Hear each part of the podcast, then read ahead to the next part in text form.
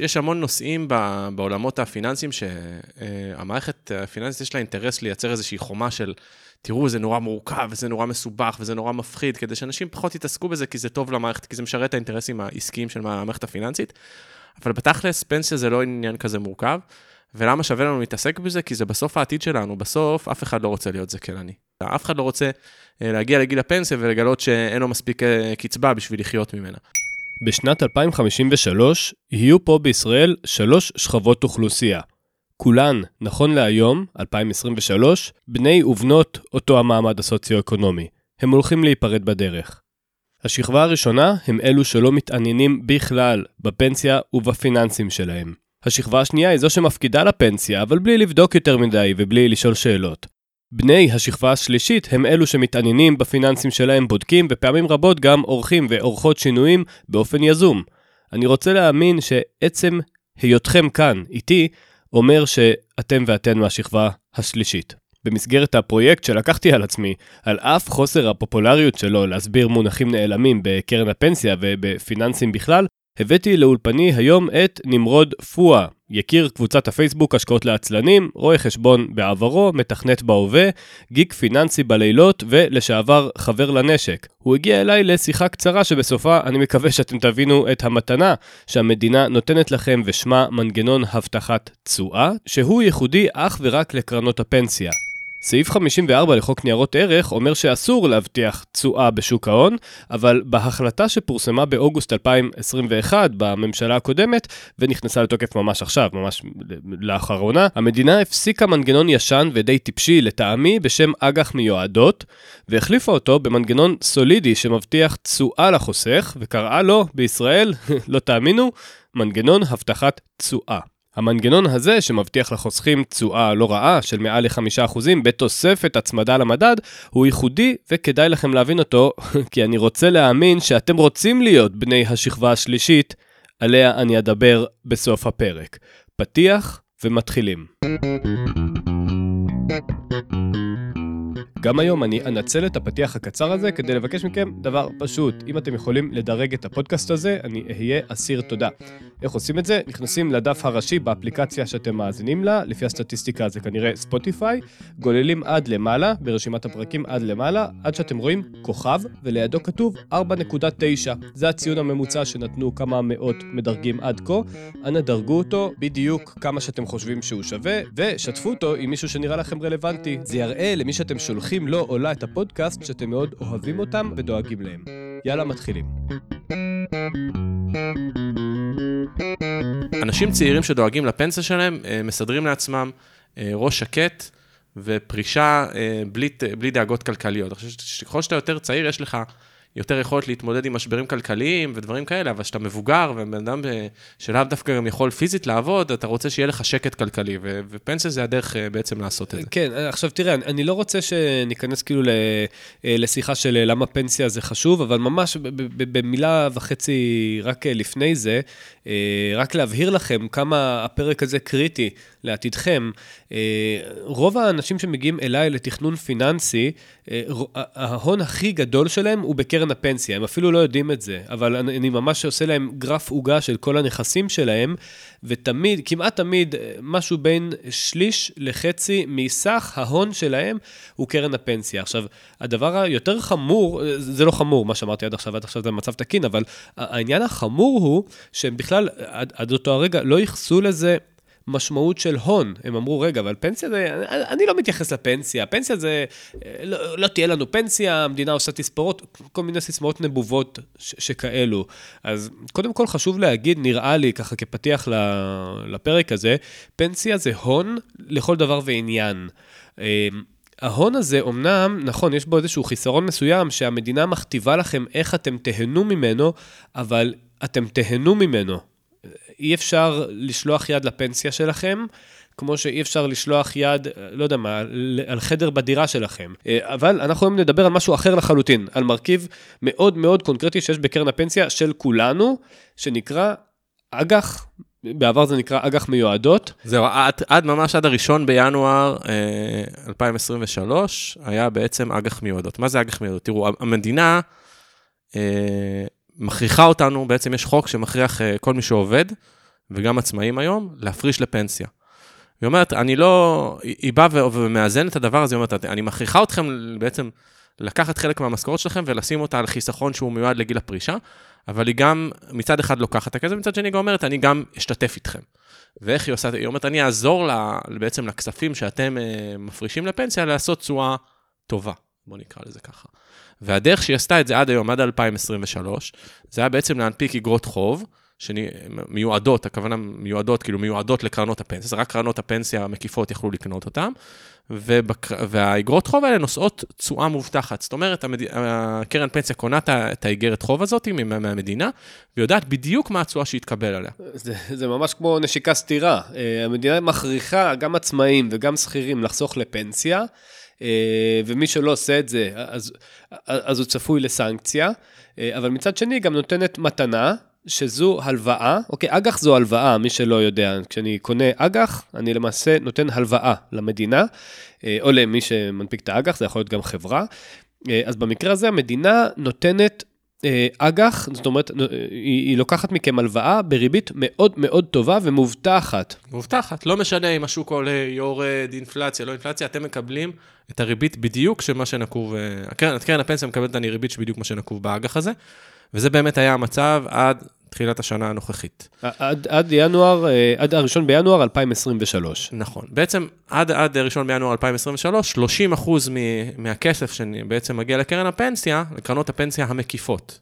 צריך להגיד, קרן פנסיה מקיפה זה קרן פנסיה שהיא על שכר, שעד, על אה, שכר עד 20, קצת, קצת פחות מ-21,000. כל מה שמעבר לזה סיפור אחר, נדבר על זה אולי בהזדמנות אחרת, אבל בקרן הפנסיה המקיפה, יש 30 אחוז שהיו מגיעים בעצם אה, לאג"ח מיועדות. קרנות הפנסיה היו מחויבות, על פי החוק, לקנות את האג"ח המיועדות האלה ולהשקיע 30% אחוז מהנכסים שלהם בעצם באג"ח המיועדות האלה. זאת אומרת שאם יש לכם, עד, עד, שוב, עד אותה נקודת זמן, אם יש לכם 100 אלף שקלים בקרן הפנסיה, זה אומר ש-30 ו...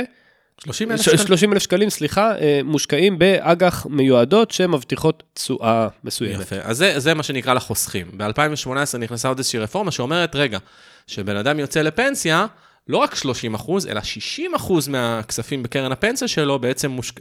אפשר להשקיע באג"ח מיועדות. אה, זה קורה, ה-60 אחוז האלה זה בעצם למי שכבר פרש.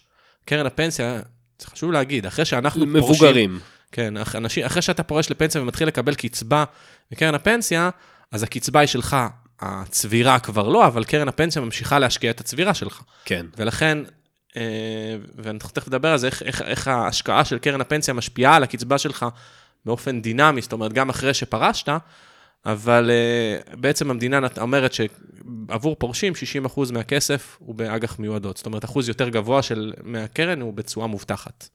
רגע, שנייה, אם, אם עכשיו uh, הקרן צוברת uh, תשואה אחרי שפרשתי, זה משפיע איכשהו על, הצ... על, על, ה... על הקצבה שאני מקבל? כן, בדיוק. אוקיי. אבל uh, אני רוצה קודם כל להסביר שנייה על מנגנון תשואה מובטחת, זה מה שקרה בעצם בראשון לראשון 2023, נגמרו האג"ח מיועדות. לפני אומרת, שבועיים, כן? כן. אוקיי. כן, נגמרו, נגמר עידן האג"ח המיועדות, הייתה רפורמה שקרתה בממשלה הקודמת, אני לא טועה, אפילו אחת לפניה. ש... שהודיעו שהיא נכנסת בראשון לראשון 23, ומה שקורה, בעצם המדינה אומרת, אני מפסיקה לה... להנפיק אג"ח מיועדות. כאילו מי שיש לו, שיחזיק עד שנגמר המועד שלהם, עד שפוקעים האג"חים, וזה בסדר. ומעכשיו והלאה, מה שקורה, זה שקרן הפנסיה יכולה להשקיע 100% איפה שהיא רוצה. אממה, 30% מההשקעה שלה, יש גדר. אם הרווחת יותר מהתשואה המובטחת, הקרן, הקרן הפנסיה לוקחת את כל התשואה העודפת לתשואה המובטחת, מעבירה אותה לקרן של המדינה. אם הרווחת פחות, אם הקרן הפנסיה הרוויחה פחות, אז בעצם המדינה משלימה לה לתשואה המובטחת. זאת אומרת, ב-30% האלה, יש קרן של המדינה שהתפקיד שלה לקבל את העודף ולהשלים את החוסר. שזה שינוי מבורך, כי המצב הקודם היה שהמדינה הנפיקה אג"ח, שזה אומר שהיא פשוט לוותה מהציבור, רק בריבית מאוד מאוד גבוהה יחסית. לכאורה, יגידו החוסכים, מה אכפת לי? אבל אני פה כדי להזכיר לכם שאוצר המדינה זו קופה ציבורית. זה הכסף ששייך לכולנו, וההלוואה הזו שהמדינה נטלה מהציבור בריבית גבוהה, עלתה לקופת המדינה בהמון המון כסף. ויש פה עיוות כפול. קודם כל, זו גם הוצאה ענקית של המדינה. הוצאה שיכולה הייתה להיות אה, בכבישים, בחינוך, בביטחון, או פשוט בהפחתת מיסים, בזה שהיא תיקח לנו פחות מס. הסיבה השנייה, העיוות השני, זה שהחלוקה היא לא הוגנת. המיסים זו דרך להעביר הון מאוכלוסייה אחת לאוכלוסייה אחרת, וכאן ההוצאה האדירה הזו, היא הולכת מכולנו למי שיש לו כבר חיסכון פנסיוני שמן. זאת, זאת אומרת, מי שיש לו כסף. אם אתם עשירים ויש לכם קרן שמנה, אז אתם תקבלו המון מההטבה הזו, ואם אתם עניים ויש לכם קרן קטנה, או בכלל אין לכם, אז פשוט לוקחים מכם ולא נותנים לכם. זה חוסר צדק. המצב החדש הוא שהמדינה אומרת לקרנות הפנסיה, אם תשיגו תשואה עודפת, ניקח מכם, אבל אם תשיגו תשואה פחותה, ניתן לכם. כלומר, הבטחת התשואה לחוסך, או לחוסכת, נשארה ממש כפי שהייתה, רק שדבר אחד השתנה, לא בטוח בכלל שלמדינה יהיו הוצאות. אם התשואה הממוצעת בקרנות הפנסיה אה, תהיה מעל לגובה התשואה המובטחת, שזה קצת יותר מחמישה אחוזים פלוס הצמדה למדד, זה יכול להיות. יש מצב שאפילו המדינה תרוויח מיישום המודל הזה, שזה מעולה. הקרן יכולה להשקיע במה שהיא רוצה. אומרת, יותר נכון במה שהחוסך קובע, כי החוסך קובע את מסלול ההשקעה שלו. אבל בפועל, ב-30% האלה, התשואה קבועה מראש. אוקיי, okay, זאת אומרת ש... ועל כן, מנגנון תשואה מובטחת. זאת אומרת שהמדינה... תראה, אם אנחנו מסתכלים על תשואות העבר, המדינה אמורה להרוויח מהסיפור הזה. היא, היא אמורה, כי... תראה, כשהמדינה מנפיקה אג"ח מיועדות, זה עולה לה כסף, זאת אומרת, היא, היא משלמת את התשואה הזאת. נכון. היא, ש... זו. זו, זו הייתה הוצאה אדירה. נכון. מתקציב המדינה. עכשיו, עכשיו שיש, את המנגן, שיש את הקרן הזאת, קרן של התשואה המובטחת, אז בעצם מי שמשלם לאלה שלא עשו ביצועים מספיק טובים, זה אלה שעשו ביצועים מספיק טובים. זה בעצם קצת מקביל לזה, למנגנון הזה של פנסיה. פנסיה זה מנגנון שיש בו הרבה ערבות הדדית. קולקט... אומרת, קולקטיביות, כן. כן, קולקטיביות. והקרן שהמדינה יצרה, הקרן הזאת של מנגנון תשואה מובטחת, היא לוקחת את המודל הזה ומרחיבה אותו, כך שבעצם קרנות הפנסיה שעושות ביצועי יתר לתשואה מובטחת, מש... הן משלימות את התשואה לקרנות הפנסיה שעשו ביצועי חסר לתשואה מובטחת. אני שואל את עצמי מה אני חושב על זה, זה קצת אה, יכול אה, לתגמל קרנות אה, גרועות. כן, בסוף, אם יהיו מלא מלא קרנות, ש... אם כל הקרנות פנסיה יעשו ביצועי חסר לתשואה מובטחת, המדינה עדיין תצטרך להוציא כסף ולשלם, אבל היא די, היא כן... זה, זה היה המצב עד היום. אבל זה היה המצב עד היום, אז יותר גרוע מזה כבר לא יכול להיות, יכול להיות רק יותר טוב. אז במובן הזה, אם מסתכלים על זה בעיניים כלכליות, וכאילו כמה זה, אם זה טוב או רע למדינה כמדינה, כהוצאה, זה מוריד את ההוצאה הממשלתית, וזה טוב למדינה. אוקיי, אה, ולחוסך? אז לחוסך זה טוב, כי הריבית המובטחת עלתה. היא הייתה 4.86, פלוס הצמדה למדד המחירים לצרכן, היום במנגנון תשואה המובטחת היא 5.15, פלוס הצמדה למדד. זאת אומרת שבסביבת אינפלציה הנוכחית, השנה היינו בכמה? בחמישה אחוזי אינפלציה ב-2022? חמש ורבע אפילו, כן. זאת אומרת שאם המנגנון הזה היה פועל ב-2022, אז אה, מנגנון התשואה המובטחת היה מפיק יותר מ-10 אחוזים. היה מפיק, כן, קצת, 10.15 אחוז, אפילו יותר. פנטסטי. כמעט 10.5 אחוזים תשואה. על uh, מנגנון תשואה מובטחת. מעולה, אוקיי. זה בשנה שכאילו כל השוק נפל. כן. אז כמו שאתה מבין, בטח המדינה הייתה צריכה לשלם הרבה כסף לחוסכים, לקרנות הפנסיה, אבל uh, כן. נכון, נכון. Uh, תראה, לחוסכים עצמם זה טוב, זו הוצאה אדירה מתקציב המדינה, אבל זה משהו שהולך uh, לכולם, ואם אני חושב ככה סוציולוגית, זה בעצם אפילו, אפילו הולך קצת יותר לעשירים, כי, כי למי שיש יותר בקרן הפנסיה, המדינה נותנת לו יותר כסף. נכון. זה אפילו קצת לא הוגן. יש פה, יש פה קצת, אה, אתה צודק, יש פה קצת אה, הגברה של אי השוויון, כי מי כן. שיש לו יותר מקבל יותר, מי שיש לו פחות מקבל פחות, יש בזה משהו. טוב, משנייה, רגע לפני שאתם עוזבים אותנו בגלל שנכנסנו יותר מדי לקרביים של קרן הפנסיה, וזה נושא מאוד לא פופולרי, אז עכשיו אני ונמרוד אה, ננסה לפרוט לכם איך זה בעצם פוגש אתכם בתור משקיעים פסיביים. אם אתם רוצים להיות משקיעים פסיביים, ואתם, obviously, יש לכם קרן פנסיה, ואתם, וקרן הפנסיה, מי שקרא את הספר, אה, ובוודאי מי שעשה אצלי סדנה, ואני מתנצל שאין בחודשיים הקרובים מקומות בסדנאות, אה, מה לעשות, זה ההיצע והביקוש, אז, אז בעצם אנחנו אה, נגיד לכם איך אתם לוקחים את הנתון הזה ו, ונעזרים בו בבניית הפורטפוליו שלכם. נכון, בעצם, בעצם חלק מהתפיסה של אה, משקיע, שאתה יודע, לקח, לוקח אחריות על הפיננסים שלו, בעצם צריכה להיות התפיסה שיש לי תיק השקעות אחד. שתיק השקעות הזה מורכב גם מחשבון שבו אני קונה קרנות סל ומחכות מדדים, אבל גם מקרן הפנסיה, קרן ההשתלמות, כל אפיקי ההשקעה בעצם שאני מחזיק כמשקיע. וקרן פנסיה זה חלק בלתי נפרד מתיק ההשקעות. ובגלל שאנחנו יודעים שיש 30 אחוז בקרן הפנסיה, שהם במנגנון, תחת מנגנון תשואה מובטחת, אז בעצם אנחנו צריכים להתחשב בזה שאנחנו בונים את ה-100 אחוז שלנו, שכולל את כל התיק, אנחנו צריכים להתחשב בסכום שהוא 30 אחוז מקרן הפנסיה, שהוא למעשה מושקע כמו באג"ח, במשהו לא מנייתי ולא נותן תשואה מנייתית. ולהתחשב בזה שבונים את התיק, okay. אוקיי. להגיד אה, שזה חלק מהפלח הלא מנייתי בתיק שלנו. זהו, אני, אני, אני אומר את זה שוב, כי זה משהו, זה, זה אולי אחד המסרים המרכזיים שאני מנסה להעביר באופן כללי, בכל האפיקים ה, שאני מדבר בהם. אתם תיק השקעות אחד. אה, יש לכם קרן פנסיה, שזה הון לכל דבר ועניין. זה שאומרים לכם, ומה אתם תעשו איתו, אה, איך אתם תחסכו, כמה אתם תחסכו וכמה אתם תמשכו ממנו בסוף, זה לא אומר שזה לא הון שנמצא בבעלותכם, וזה הרבה הון, כמו שכבר אמרתי, אה, לרוב האנשים, במיוחד לשכירים. עכשיו, אם, אה, אם יש לכם, אה, סתם דוגמה, מיליון שקלים, אתם כבר כמה שנים חוסכים ומשקיעים, ויש לכם מיליון שקלים, ו-30% מזה זה קרן הפנסיה שלכם, אז אפילו אם אתם מחליטים שאתם רוצים להיות מאוד מנייתיים, ואתם רוצים, סתם אני אומר, חשיפה של 90% מניות, עדיין, קחו בחשבון ש... 30 אחוזים מקרן הפנסיה שלכם, היא לא מנייתית הלכה למעשה. אולי היא כן, אבל היא לא תשיג תשואה מנייתית. בהכרח היא לא תשיג. תשיג תשואה של האג"ח אה, ממש טוב, אבל עדיין תשואה של האג"ח. בדיוק. זאת אומרת שנניח ואני רוצה להיות, אה, בשביל, אני, אני, אני מקצין בשביל הדוגמה, נניח ואני רוצה להיות 100% מנייתי, אה, ואני מכווין את קרן הפנסיה שלי על 100% מניות, ואת תיק המסחר שלי על 100% מניות וכו' וכו' וכו', עדיין אני אהיה, נניח וקרן הפנסיה היא חצי מההון שלי, עדיין אני אהיה על... 85-15.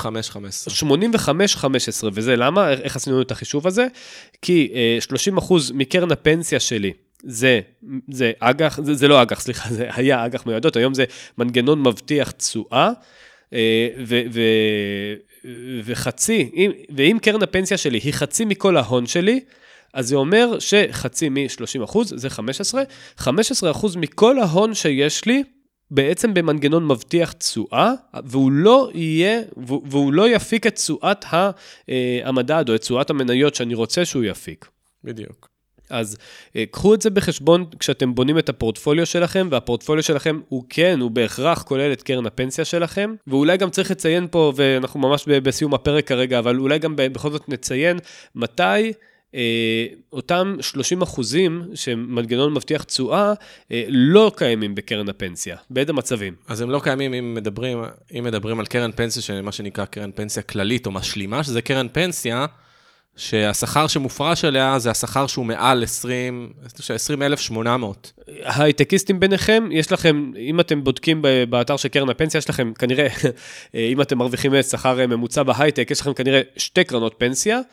אחת מקיפה, שזה הסטנדרט, זה הרגיל, והשנייה כללית או משלימה, אה, ושם אין את המנגנון הבטחת אה, תשואה. נכון, גם שם, הרבה פעמים במקום אה, קרן פנסיה כללית או משלימה, יש או קופת גמל או ביטוח מנהלים, בכל אחד מה, מהדברים האלה שאינו קרן פנסיה משלים, אה, מקיפה, סליחה, אין את מנגנון תשואה המובטחת. זאת אומרת, 100% מהכסף מושקע איפה שאתם אומרים, בוחרים בבחירה שלכם.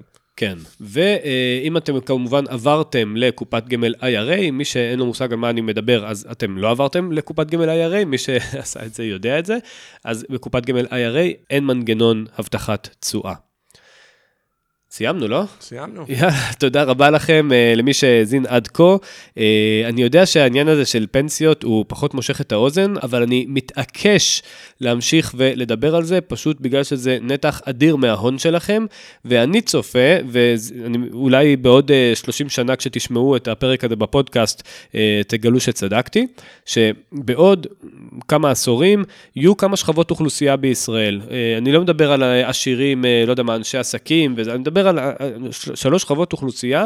בתוך ש... מעמד הביניים. בתוך שם. מעמד הפועלים, כן, שמעמד הפועלים היום זה לא מעמד הפועלים פעם, זה לא אנשים עניים, אבל יהיו אנשים מאוד מאוד מאוד עשירים, כאלו שהשקיעו כל חודש והפקידו לקרן הפנסיה וכיוונו, עשו תכנון פיננסי וכיוונו את קרן הפנסיה שלהם בדמי ניהול טובים על מסלולים שמתאימים להם מבחינת חשיפה למניות. יהיו אנשים שפשוט הפקידו לקרן הפנסיה ולא עשו כל כך פעולות, וכנראה שלקחו להם דמי ניהול גבוהים, והמסלול שלהם לא היה כל כך כך מושלם, הם יהיו ככה, יהיה להם את הקצבה שלהם, הם לא יהיו עשירים מופלגים, אבל תהיה להם את הקצבה שלהם, ויהיה מעמד של אנשים שמשכו את... פיצוי הפיטורים. ש, שמשכו את, אה, בדיוק את, אה, את מרכיב הפיצויים, אה, שמשכו את קרן הפנסיה, את מרכיב התגמולים, רחמנא ליצלן, או השקיעו במסלול מאוד מאוד מאוד מאוד מאוד סולידי, שלא תואם את הגיל שלהם, ואלו יהיו אנשים שיצטרכו עזרה מהמדינה או מאחרים. אל תהיו האנשים האלה, רוב הסיכויים שאתם לא תהיו כאלה כי אתם מאזינים להשקעות לעצלנים. תודה רבה נמרוד פואה על פרק מאיר עיניים כרגיל, ונתראה בפרק הבא של השקעות לעצלנים.